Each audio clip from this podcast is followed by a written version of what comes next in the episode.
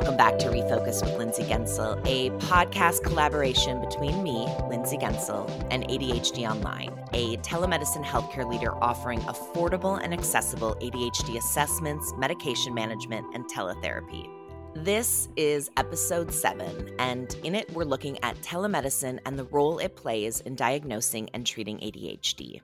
If this is your first time joining us here on Refocused, welcome. Thank you for listening and joining along. My name is Lindsay Guentzel. I'm your host, and I have ADHD.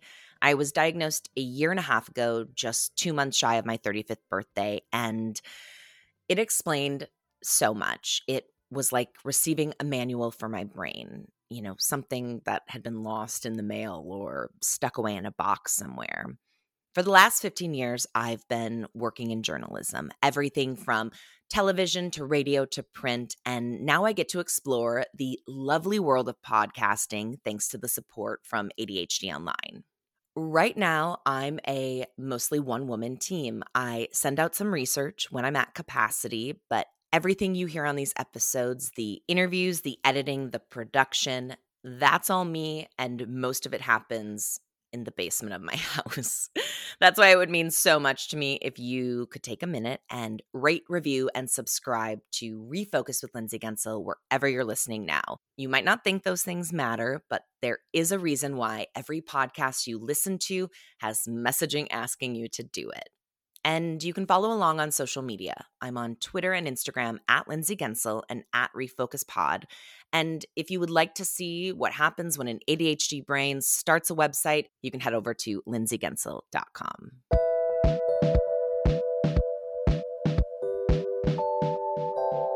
So, how did we get here to a place in time where a healthcare company runs its entire operation online to connect with patients across the country? Well, we have to go back a bit. If you're like me and you thought telemedicine was a new concept, I am here to tell you that I was wrong. In April of 1924, an edition of Radio News Magazine, a monthly technology magazine that was published from 1919 to 1971, shared what the future of medicine could look like.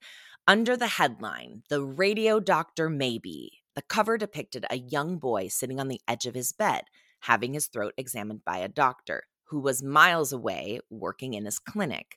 The examination was taking place through what appears to be video. There's a small screen sitting in the middle of this large contraption. It reminds me of something the man behind the curtain from The Wizard of Oz would have invented. It's full of dials and frequency meters. That magazine cover came out 24 years before the first transmission of radiologic images by telephone. They traveled a distance of 24 miles between Westchester and Philadelphia, Pennsylvania. Now, these early transmissions started in 1948, and they inspired the work of Canadian radiologists at a Montreal hospital, who then created their own telemedicine system for radiology in the 1950s. Then in 1959, clinicians at the University of Nebraska started using two way interactive television to transmit information across campus to medical students. These early developments in telemedicine even led to the exploration of using these systems for group therapy consultations. And the university even established a telemedicine link with the state hospital more than 100 miles away from campus in 1964. These are just some of the earliest documentations of telemedicine in use, and we can count NASA and the United States military as two of the early adopters for telemedicine use as well. And that makes total sense once you hear it. In order to provide treatment to people who are in hard to reach places, you have to be able to get medical professionals into those places without them actually being there. Of course, we wouldn't look at the necessity of telemedicine the way we do today if the COVID 19 pandemic hadn't happened. Suddenly, many of us were in lockdowns, and healthcare providers were putting restrictions on who and what was allowed to be seen in person. And so many of us were forced to give telemedicine a try.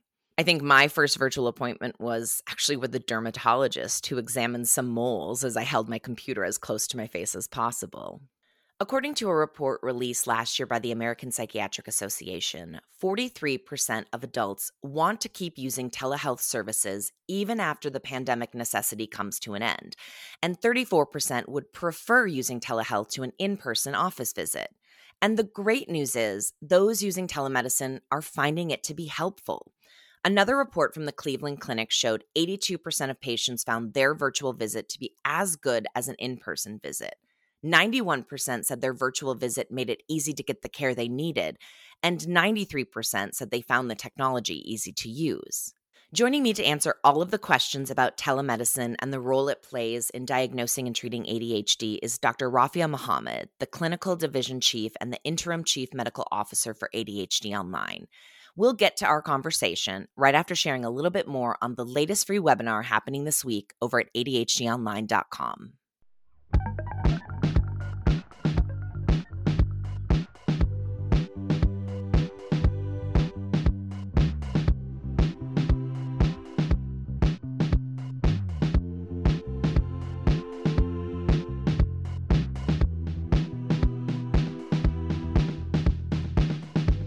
sure I'm not alone in this. I always have a million projects going on in my house. I have a really hard time finishing them because, like a lot of people with ADHD, I get very excited to start, and then there's that middle ground, and I just kind of lose steam. But summer is a time where I think we feel like we have more time. I'm not sure why that is, maybe because our schedules are a little lighter, there's less things going on at night. And so it feels like a great time to dive into projects. And I'm going to bring the Vice President of Marketing for ADHD Online, Keith Boswell, into the conversation because on Wednesday, June 29th, there is a webinar with Lisa Woodruff, and she is the brain behind Organize 365. And this webinar specifically, Boz, it's the third in a series that you guys have been doing over the last couple of months. Can you tell me a little bit about the series itself? So the series has been about the state of housework in the current world. It's been a fascinating look. Lisa's produced original research that's academic, uh, very deep, and goes into really what makes up housework. And in this last webinar, we're we're saving the the mountains that all of us dread of paper uh, and tackling those piles of paper. And so finishing out with, I think, the thing that just, for all of us, piles up every day. It is kind of bizarre how quickly paper piles up, considering we are a very digital friendly society right now. It's just unbelievable the amount of messaging we receive, things we're expected to keep track of. And I know in our house, of an ADHD household, we're really adept at moving paper piles around, but not very good at finishing them. So. Oh my gosh, I'm laughing because my boyfriend is, he does not have ADHD and he's very organized and very thorough. And for the most part, very patient with his very ADHD girlfriend. But he bought us these baskets. So it was essentially like when you walk in the house, and you get the mail, you come to the basket. And Lindsay's basket, you put her mail in there. And then there's John's basket, and you put his mail in there. And my basket quickly became just a mess. And I think he actually came up one day and was like, "Are you even using this? Like, can I just have it back?" And I was like, "I mean, yeah, you can have it back." I, I have a, I have a box, like a Tupperware container that is labeled important documents, and that is everything from pictures to vet documents for our pets to tax information and john has a filing cabinet you know like we're very different we have a filing cabinet. I just everything exists in that bin like you just described. I mean we have the the very important you know the receipt bin that we carry around that you've shuffled through when you've got to do returns. I mean it's just it is kind of unbelievable. And you would think like you said, in an age where so much of what we're doing is digital, this would be easier to manage, but it doesn't seem to be. What I love about the webinars is you have them live. So people can join, they can ask questions, they can engage with the host and with you. And so there really is this like immediate feedback. But if you can't make it, they are always available online for you to listen to whenever you want. And I think that that is something that is so crucial and important for the ADHD brain because that time that you might get motivated could be 4 a.m. when you can't sleep and you're sitting there going, Well, what am I going to do? That's true. And, you know, I, I can't think of a webinar we've held this year where someone didn't ask, will this be posted afterwards? Either because they want to share it, they joined late, uh, whatever reason. And that is exactly why we do it because we recognize like we're putting this out there and we're we're doing it. You know, we're always trying to find the best times to reach the most people, but you know, we really do it as part of our commitment to growing this community's understanding of ADHD, our own understanding. You know, I always feel lucky I get to learn uh, alongside our patients. Um, I'm kind of on the front line with them, so it's it's fascinating and this space and where we're at at this moment in time it's very unique and you know even us coming together and finding the way to create a podcast together. A few years ago i can't really imagine this scenario just happening as easily as it did and yet it did. And i think that's a testament to what we're doing and what we're trying to do of saying hey we don't know everything. We want to put this out there for for feedback. We want people's opinions. Because there's a lot of skepticism about treating ADHD with telehealth. I mean, CHADD and the other major um, players in the space are kind of taking a sideline stance right now and have yet to really make a public statement. And for those of us that are in it day to day, that silence sometimes feels deafening because we're practicing. Our patients are asking us, are your services still going to be available?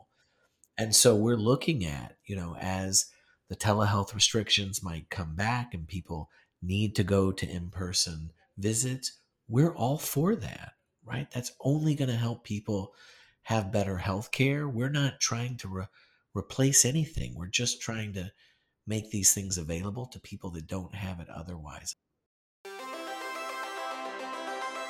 Don't forget to sign up for Lisa Woodruff's Learn How to Organize Your Home webinar this Wednesday, June 29th at 3 p.m. Eastern by heading over to ADHDonline.com backslash webinars. Now, on to my chat with Dr. Raafia Muhammad. Since this is your first time on the podcast, I do start by asking everyone to introduce themselves to the audience. My name is Dr. Raafia Muhammad. I am the clinical division chief and the interim chief medical officer at ADHD Online. I came into this topic thinking telemedicine was something that was very new. And obviously, I found out that it is not a new concept, it's just something that is newer for mainstream America, meaning a lot of us didn't partake in anything telemedicine related until the pandemic started. So tell me a little bit about life in telemedicine before the pandemic and then where we are right now. Yeah, of course. I think prior to the pandemic, some practices were kind of using it a little bit. It wasn't integrated as much into the follow up care or just how it is today. The pandemic sort of showed the world like, if you can't make it to your doctor's office, what are you going to do? So at that point, I think it kind of pushed telemedicine, telehealth into the main spotlight. A lot of us couldn't make it to our to our doctor's offices. There was this scare of, you know, will we get sick and all that stuff. People just didn't feel comfortable even even if the doctor's office was open, they, they, they just didn't feel comfortable going. At the same time, it was disrupting their schedule if they have kids or just family or just work routines and all that stuff. So with telemedicine, it kind of came in at this time where it's like they're able to sort of you know find the flexibility to sort of fit it into their schedule. So i think we're all sort of seeing that this is here to stay because it works with our schedules. A lot of our schedules aren't the same from what it was you know pre-pandemic. And now most of us are probably working a lot more hours or different hours or our kids are either going to school or maybe a hybrid situation. So the fact that we have to leave the comfort of our home to do things or get things, it's just not, most people just don't want to do it anymore. And how does it fit in with ADHD? Because I know from my experience, even before I was diagnosed, sometimes getting places and giving myself enough time to get there or fitting it into a schedule and just trying to juggle too many things at once, it was overwhelming. And So now we look at a way for people who struggle with executive function, which includes getting to your appointment on time and keeping a schedule. I'm curious to know what you've seen with the patients you're working with now. How are they adapting to telemedicine? Mm-hmm. I mean, this is this is just. I think telemedicine is made for people who have ADHD because you can fit it into your schedule however you want to. It's very flexible. You don't have to leave what you're doing to get to your doctor's appointment because I think for a lot of people, it's not the you know putting it into your calendar. Like I have work starts at eight o'clock. I have a doctor's appointment at twelve. I may forget the traffic time to get there. I may forget, you know, to factor in all that stuff. So I may have to leave home like at 10 30 or something just to be able to make it in time for that appointment so that just sounds exhausting to someone who has adhd it sounds like it's an impossible task with telemedicine and especially at adhd online we are flexible. We have we we are in a sense open 24 hours because we have some providers who like to see patients after hours some on the weekends. So however your schedule is however you can fit us in and it's all online so all they have to do is click onto the patient portal and then they're there. So there's no getting ready and going somewhere. Once the visit is over they can go back to what they were doing from the physician standpoint what challenges has telemedicine presented i mean you've dove headfirst into it as a physician working with adhd online i mean online is in the name of the company. It's a healthcare company that's run by tech. It's not a tech company that does healthcare. So I'm curious, what has come up for you? What have been some of the struggles? What have you had to learn and adjust to? From a medical standpoint, you know, there are some things you have to be seen in person for. There are some things, you know, that a tele environment is just not conducive to. You know, if you have multiple um, mental health conditions, if you're on certain medications that can kind of interact, or you know, if you need a clearance because you have a pre-existing condition or something like that. So these sort of things, I think there are limitations, and in the telemedicine world, especially as you said, ADHD online, like our, online is in our name, so people expect to be seen online. And so sometimes telling those patients, like, I'm sorry, you know, it's not safe for us to continue on this platform. You would have to go see a provider in person.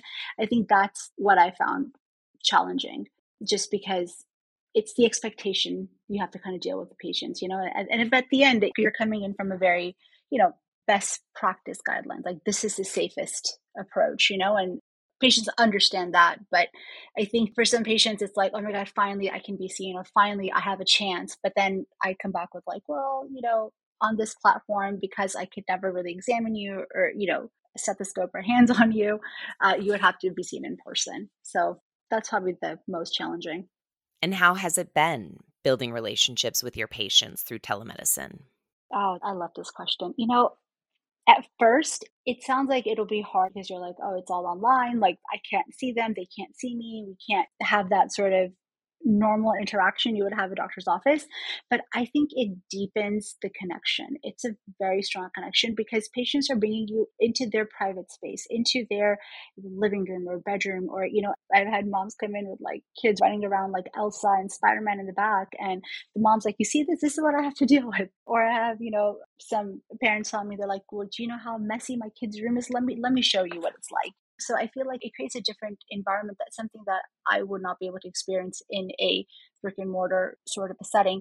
At the same time, you are able to see the patient in their family environment. So at ADHD Online, we also see kids, and it's very interesting to see the parent and kid interaction. Some parents have ADHD, their kid has ADHD, and it's interesting to see you know how that sort of connection happens because as i'm asking the child questions the parent will be like well i have the same thing because i can't even do that so how can my kid do that? You know so it's sort of nice to see that dynamic. Again it's not something that i would be able to experience in a brick and mortar.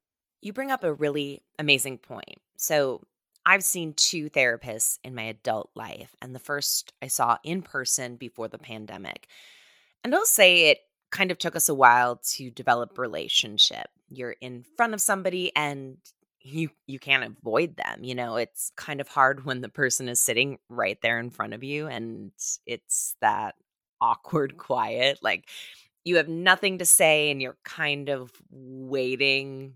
It's kind of like the feelings you get on a first date when you're just like not quite sure what we're doing here. And I should say, just in case she listens to this, we did develop an amazing relationship. We just had a great working therapy relationship. And then, of course, my insurance changed right before the pandemic.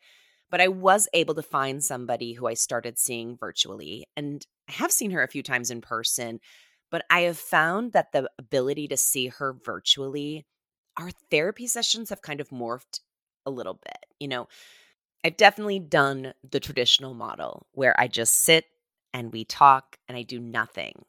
But lately, I've started doing stuff really only if I'm at home. You know, I'll go into my office and start organizing things, or I'll be folding a basket of laundry or putting things away. I almost kind of set little goals for each of our sessions. Like, while we talk, I'm going to clean up this pile, or I'm going to pick up all of the clothes that are not where they're supposed to be. And it's perfect for the ADHD brain. I'm speaking to her, we're having this conversation, but my hands are moving. I'm busy.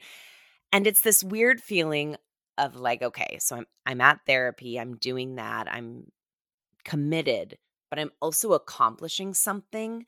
And so I think for the ADHD brain, fitting in that moment of multitasking, which is something I think so many of us hyper focus on, it makes me feel more at ease with setting that time aside. Right. Right. Because if you have ADHD, therapy helps, but at the same time, if you have to go to somebody in person to do it, you don't have a chance to do the never ending list. So this way you kind of get to do them both. So that's awesome. We know telemedicine existed before the pandemic. It helped people living in rural areas. It was crucial in supporting American military members. But it wasn't until the pandemic started that we had to adjust quickly to make sure that Americans were getting the care they needed in a way that was safe. So, what has changed for telemedicine because of the pandemic? Mm-hmm. So, from from a law standpoint, because of the pandemic, a lot of the rules on the federal rules to prescribe controlled substances, you know, across state lines, there was some laxity in that aspect, which just sort of made telemedicine more accessible. There are a lot of states also providing emergency licenses. So that way, providers could sort of increase patient volume and kind of increase their reach. I think most of those COVID licenses or the emergency licenses had sort of lapsed now. But it was interesting to see the country kind of come together to say, hey, we have our, you know, healthcare colleagues, boots on the ground working in the hospital, the ones the ones of the ones who aren't doing that, how can we help lessen that burden? From that standpoint, that's more on the, you know, state laws and everything. From a tech standpoint, I think a lot of the telemedicine groups were kind of pre-pandemic more towards urgent care models and just their services were very different. You know during pandemic and post-pandemic a lot of that has changed towards more direct to consumer. We want to be able to reach our patients. I think a lot of the groups want to be a source of education a place where their patients can reach out and learn more. At adhd online we all have a very specialized knowledge in ADHD. We're also well versed in preventive care overall. So it's not like you're going to come to us and only get ADHD stuff or only kind of talk about, oh, depression or something like that. But if it is something else going on, like if a patient's like, well, I've been really tired and I, I don't know, it's been really fatigued, we will also ask, like, well, how's your thyroid? Maybe you need to go see your primary care to have a physical and kind of full, full, uh, full workup just to make sure there aren't other causes going on here, you know? So I think it's just sort of created this overall comprehensive approach. I mean, I know from my own experience, it is so much easier to look at a weekly appointment or even a twice a month appointment that is virtual and feel less pressure, feel less overwhelmed than if it were happening every single week and I had to drive somewhere and go somewhere and and check in and do all of that.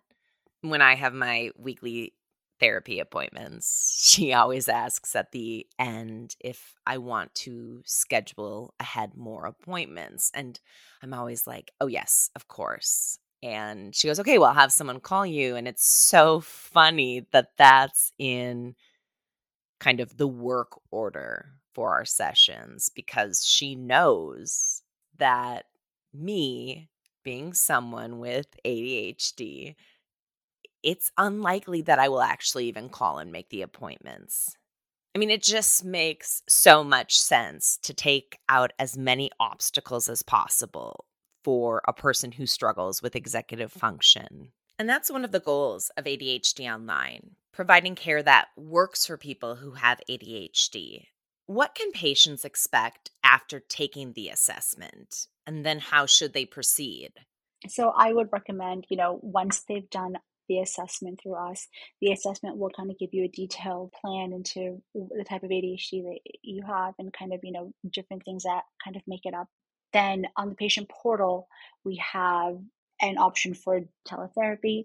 There's an option for medical management. Is it better for patients to start with medication management or teletherapy, or does it matter? You don't necessarily have to pick med management first or therapy, but definitely explore both options. If you come and see us on the med management side, it doesn't necessarily mean that we have to start medications right away. A lot of our patients just want to come in just to sort of establish care and just be like, hey, I have ADHD. What do you think about medications? And we talk about different options. There's stimulants, there are non-stimulant options. We kind of put everything on the table that way. And at the at the same time, the patient has a choice. And I have some patients who say, you know what, I I like all the options you gave to me. Let me just think about it. Let me do some therapy. And if I want to, I can come back. And that's kind of what we want. We want to always be there for them. So once they've established care, they can always come back. They are seen as a follow up patient. And then they have access to their portal. They have access to the webinars and they have, they have access to our schedules. So I would definitely encourage patients to sort of, you know, go into the portal and just, and just explore and ask questions. The term rural means different things to different people, and it's estimated that anywhere from 14 to 20% of the American population live in rural areas. How has telemedicine specifically helped how those people receive mental health care? I mean, that's the beauty of access to care. We are going into places where they're just I mean, I'm in Texas. For some places, there's more cattle than people. Through telemedicine, we have patients who, you know, don't have a specialist near them at all, but this is their chance to actually see someone to kind of talk about their diagnosis to kind of get treatment. So it's been um, the reach is just immense. What are some of the things you do or the methods you use when you're working in telemedicine to connect with your patients? Because I imagine it's a different mindset than if they were to be in the office with you. Mm-hmm. It, it is. And I think, you know, a lot of it is just sort of, um, it's being compassionate to them. They are welcoming me into their home. It's very personal to them. The fact that they're having this visit, the fact that they're, you know, letting you see them in their home and in their in the middle of their mess or whatever, you know. So um, it's that vulnerability that I would not necessarily see in a brick and mortar setting. And then at follow ups, for example, if they're on the right medication, they'll be like, remember last time that pile of laundry? Well, look at it now, you know? So we have these little, these little moments we can kind of, you know, celebrate and stuff too. So I think it's just that personal space. I know a lot of people who had been looking at therapy for a really long time. And for whatever reason, whether they were uncomfortable or they didn't know where to start.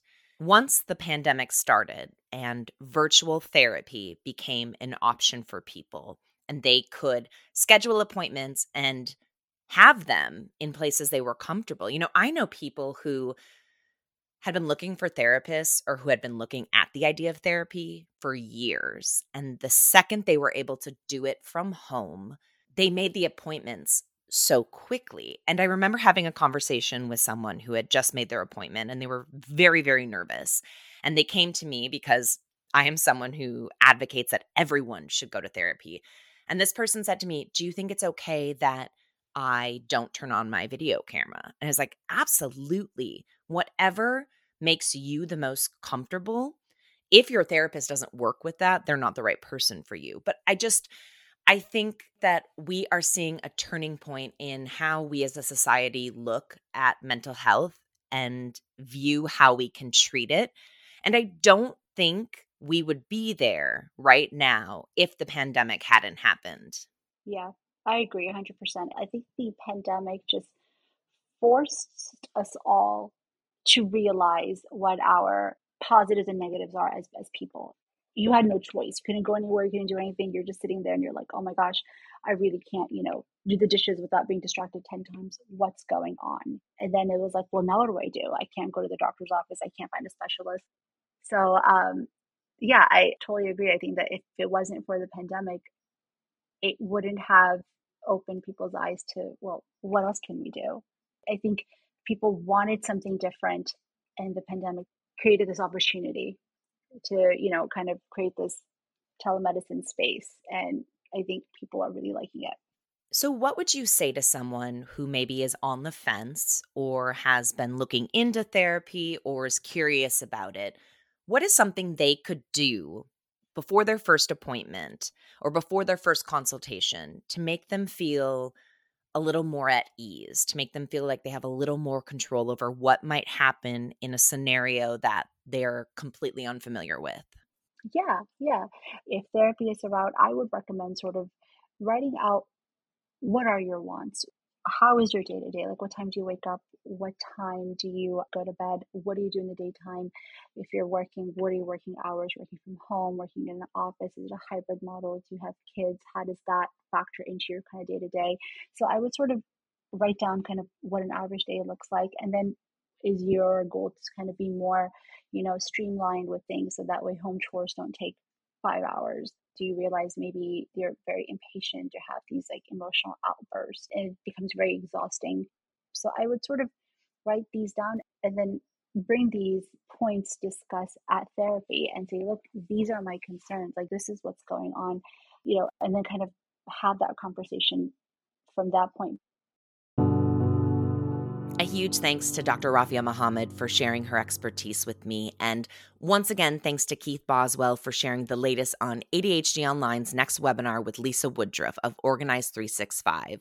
Lisa's wrapping up her Learn How to Organize Your Home series by looking at the weight of paper in our lives. And that's happening this Wednesday, June 29th at 3 p.m. Eastern. And you can register at ADHDonline.com.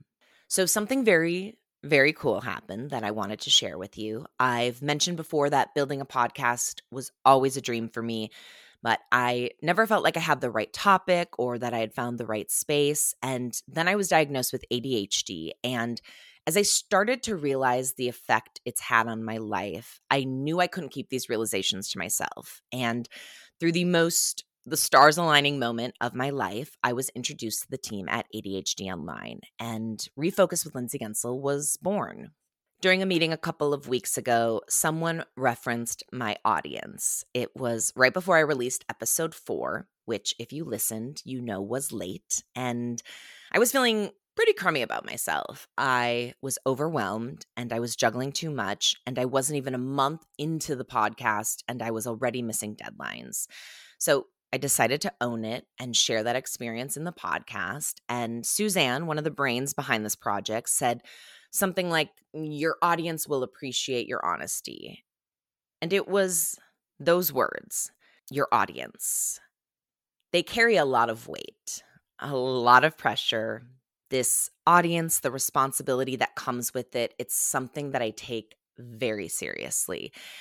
And I love it. I love what we are doing on Refocused with Lindsay Guentzel. And if I could release more episodes each week, I would. And I think that's the goal for everyone associated with Refocused with Lindsay Guentzel to grow this podcast so we can be doing more, sharing more, engaging more. And so when I heard this over on episode 13 of Hey Leva, a podcast hosted by Scott Mickish and Nick Gill, I was elated and overjoyed and I'll be honest, kind of uncomfortable. You might be able to relate to the fact that I love being the center of attention, but I also like to control the attention I'm getting. And so, this lovely shout out despite being everything I want to hear and everything I want people to feel and think about this podcast, it made me uncomfortable. And it's going to take some getting used to. And some people read the reviews they receive on their podcasts. And I feel very lucky that I actually get to play this review for you.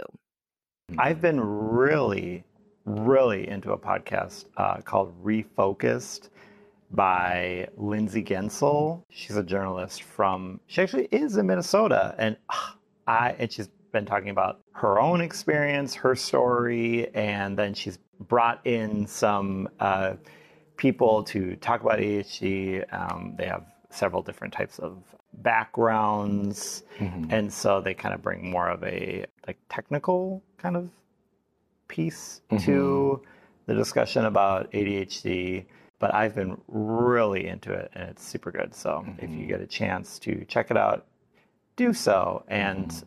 Lindsay Guentzel, I feel like, is such a charismatic, lovely person. So I've mm-hmm. been really into that part of that too. So yeah, I feel like she's like a friend of mine just by listening to it. but anyway, so yeah, sorry, that's my digression on ADHD. So but...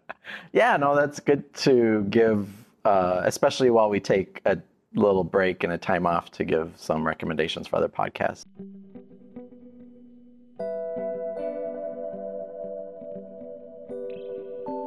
Refocused with Lindsay Guentzel is a collaboration between me, Lindsay Guentzel, and ADHD Online, a telemedicine healthcare leader offering affordable and accessible ADHD assessments, medication management, and teletherapy. You can find out more by visiting ADHDonline.com. The show's music was created by Lewis Ingles, a songwriter and composer based out of Perth, Australia, who was diagnosed with ADHD in 2020 at the age of 39. Remember to subscribe, rate, and review wherever you're listening, and make sure to join us next week for another episode of Refocused with Lindsay Guentzel. Thank you so much for listening.